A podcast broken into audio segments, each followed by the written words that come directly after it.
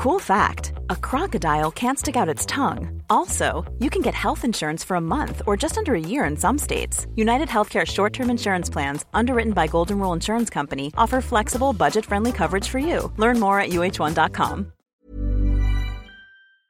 This episode deals with body image issues, and if you yourself are struggling with body image issues and are triggered by this episode, please contact the Butterfly Foundation at 1 800 33 4673.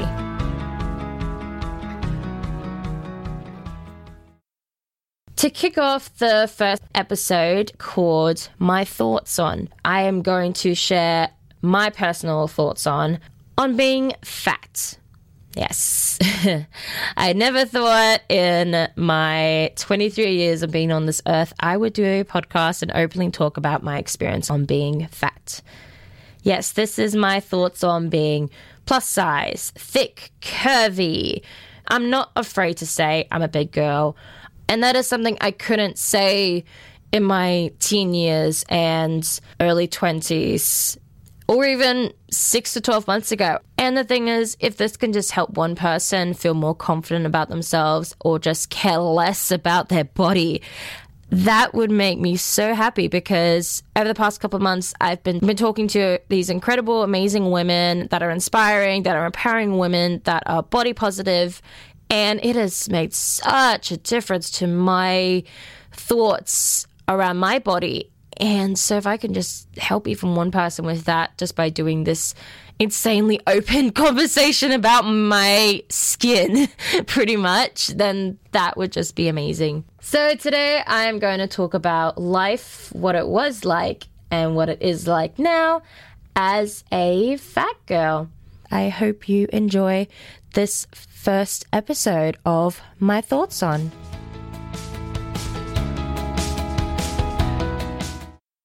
From around 13 to 15 years old, I was a size 10 to 12.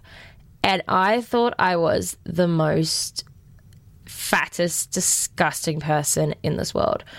I remember I was 170 centimeters tall.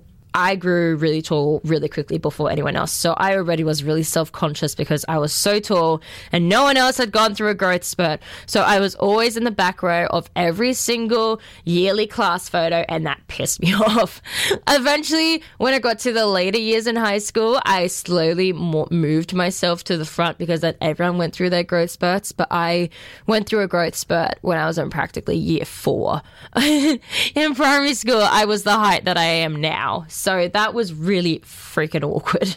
Yeah, I was 60 kilos, 170 centimeters, and I thought I was fat.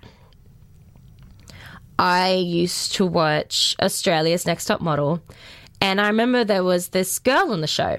She was stunning, this gorgeous girl. I remember she was saying she was 60 kilos, and the judges on the show said she needed to lose weight because she was fat. So, for a good long while in my early teen years, I was determined to get below 60 kilos. I wanted to be in that 50s range. It was my goal. I wanted to be 55 kilos or even 50 kilos. I would run my bike every day after school along the beach.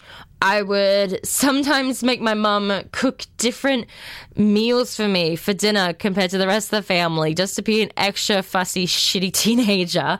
Another thing I remember from my early teen years when I was going through these body image issues, this one really stands out for me. I remember going to Harbour Town once with my mum and I found these adorable, gorgeous shorts. They were they were this dark green color. They were high shorts. They were just gorgeous, and they were from this fancy brand I could never ever afford and they went from $300 reduced to $45. So I was so excited. I'm just like, yes, I can have these shorts. Oh my God, they're so cute. And they're from this fancy brand. What a bargain. But the reason why I remember this still a decade later was because it was the only pair of pants I had owned that were a size six. I was 14 years old and I was the happiest I had been in a while because I bought a pair of shorts that were a size six. The even more sad thing about it was I kept the tag that was hanging off the shorts that said how much they were reduced from, and it said what size they were. I kept that tag for many years actually. I have this little memory box and I just had this tag in there. Now I think back to it, that is just all versions of fucked up. That a 14 year old girl thinks that her greatest achievement and that's something that should be kept for years to come is the fact that she got to a size six in her pants size.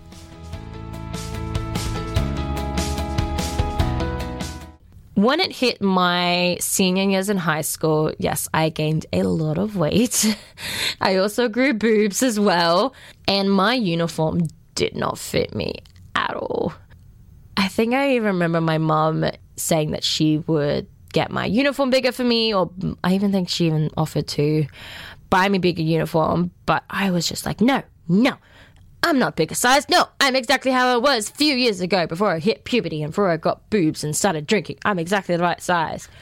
So I would still wear that uniform, even though it didn't fit me, and even though I would have these red marks all across my belly every time I would finish school. And it got to a point I would wear my school jumper, this really th- thick jumper. I would wear it to school in the boiling hot summer because my skirt and my top just didn't fit. We had these white tops that were practically see through.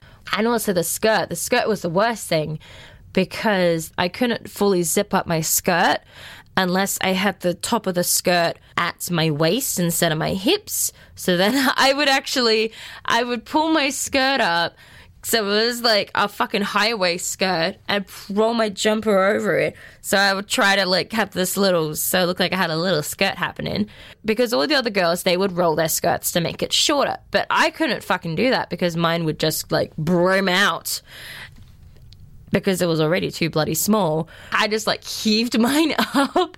So it was at so it was above my belly button pretty much. And the reason I then had to have my jumper over top was then so you couldn't see the skirt because the top was so see-through. If I didn't wear my jumper when I walk around the school, everyone can see I had my skirt bloody above my belly button. So that was kind of awkward. I remember I even went to school once when we got our senior jumpers, and I went to school and I didn't have a top on underneath. I just wore the jumper because I thought, like, oh my God, yes, this is how I'm going to do the rest of school. I'm just going to wear the jumper, no shirt underneath. So then this jumper is practically a shirt. So now I won't sweat so much. So now I can still wear it, fully unzip my skirt and have it up my waist. but then it was just so freaking hot. It was the middle of summer and my makeup was just melting everywhere. I was so hot and my friends were just so confused because they were just thinking, why can't you take off your freaking jumper? You're sweating so much. You stink. Why aren't you taking off your jumper? I refused to take off my jumpers because my skirt didn't fit me and I had to like have it up to my belly button, like some awkward high waist skirt that was not meant to be a high waist skirt. Another thing I hated was shopping with my friends in high school. Oh my god, I hated that so much. After sports day, it became a bit of a tradition, a bit of a habit of my friends and I to walk to the local shopping center. Do you know how hard it is to go shopping when 90% of the clothes in the shopping center do not fit you. That many times I would go into a dressing room and just to pretend to try something on and just say it was hideous, that, oh my God, I don't want you to see. You can see my underwear, you can see my bra, you can see my boobs. I don't want you to see this. When really I, it was just hanging there because I knew it couldn't fit. And the worst thing was was when my friends would say, "No, no, no, we want to see it. We want to see it. Come on, we want to take a photo. That's all in it." So what made it worse was that you're in this teeny tiny small space trying on an item of clothing that barely fits you, you're struggling to fit in it, you're determined that once it's on, it will look great, even though right now you look like a fish caught in a fishing net. And with all that happening, you're sweating so much because the changing room is so tiny, it's so stuffy in there, and you're sweating so much, and then it makes it even harder to try and get this on and then you try and get out of the outfit, and oh my goodness, that's even harder because your friends are wanting you to hurry up, wondering why you're taking so long. Why are you taking so long? Come on, we want to keep going. We want to go to trying more shops. And just like trying to rip it off your skin, trying to peel it off. You feel like you're a snake just peeling off its layer of skin right now. Honest to God, Every time I went shopping with my friends and we went to the stores that had clothing that did not fit me. In high school, I was a good, like, probably 14, 16. Many shops still did not cater that. Speaking of shopping, I really need to talk about my experience with City Chic. So let me just say now, this is what my thoughts are now of City Chic. City Chic is one of the few stores in shopping centers that have women's clothing for women that are size 14 and over. Other than City Chic, you have Autograph, TS 14 Plus, and then you have your department stores Myers, David Jones, Target, Kmart, Big W. That's it of an entire shopping center that have many, many shops. That's all we plus size women get is these clothes. And right now, City Chic is my second home pretty much. They have such beautiful clothes there. 80% of my wardrobe is City Chic. I could easily be a rep for them because I just love them so much. I love the staff there. I love the amazing range of not just clothing, but also lingerie, shoes, formal wear, gym wear. It's just heaven for me. My mum and I are just obsessed with. I think the main thing why I love City Chic so much is because of how I feel when I go in the store compared to other ones. When I go into other stores, I feel like I'm being judged because the store salespeople know I'm probably not going to fit their clothing. But that wasn't always my relationship with City Chic. When I used to go shopping with my mum back in my teenage years, and she would go into City Chic, I was such an asshole.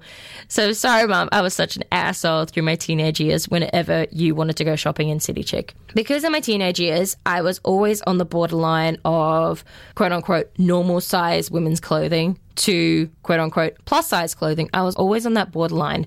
So I was either going to be too small for the clothing if it was plus size, or I was too big for normal size. And I thought it was just such a difficult time. So mum would try and help me and get me to try on clothes at City Chic whenever we would go in. I was such an asshole. I would refuse to try on any of the clothes. Sometimes I didn't even want to be seen in the store or seen carrying a bag with the City Chic label on it because in my early teenage years, I just thought of it as, you know, the fat lady store. And I thought, you know, it's the worst thing ever. You know, this is the worst thing that could happen to someone if they have to shop at a fat lady store. Which now I think of it, that is just so sad that I hated a store so much. I hated the idea of being in a store or because I didn't want to be seen that I needed to be in plus size clothing. That's not the worst thing in the world to wear plus size clothing. That's not the worst thing a person can be in this world.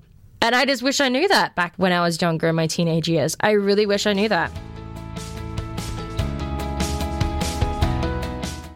Reason why I have been very reflective of my thoughts towards my body is because over the last several months, I've been going through my wardrobe, going through my memorabilia, and culling because I was moving out and I recently moved in with my partner with all, all my crap because I had so much crap.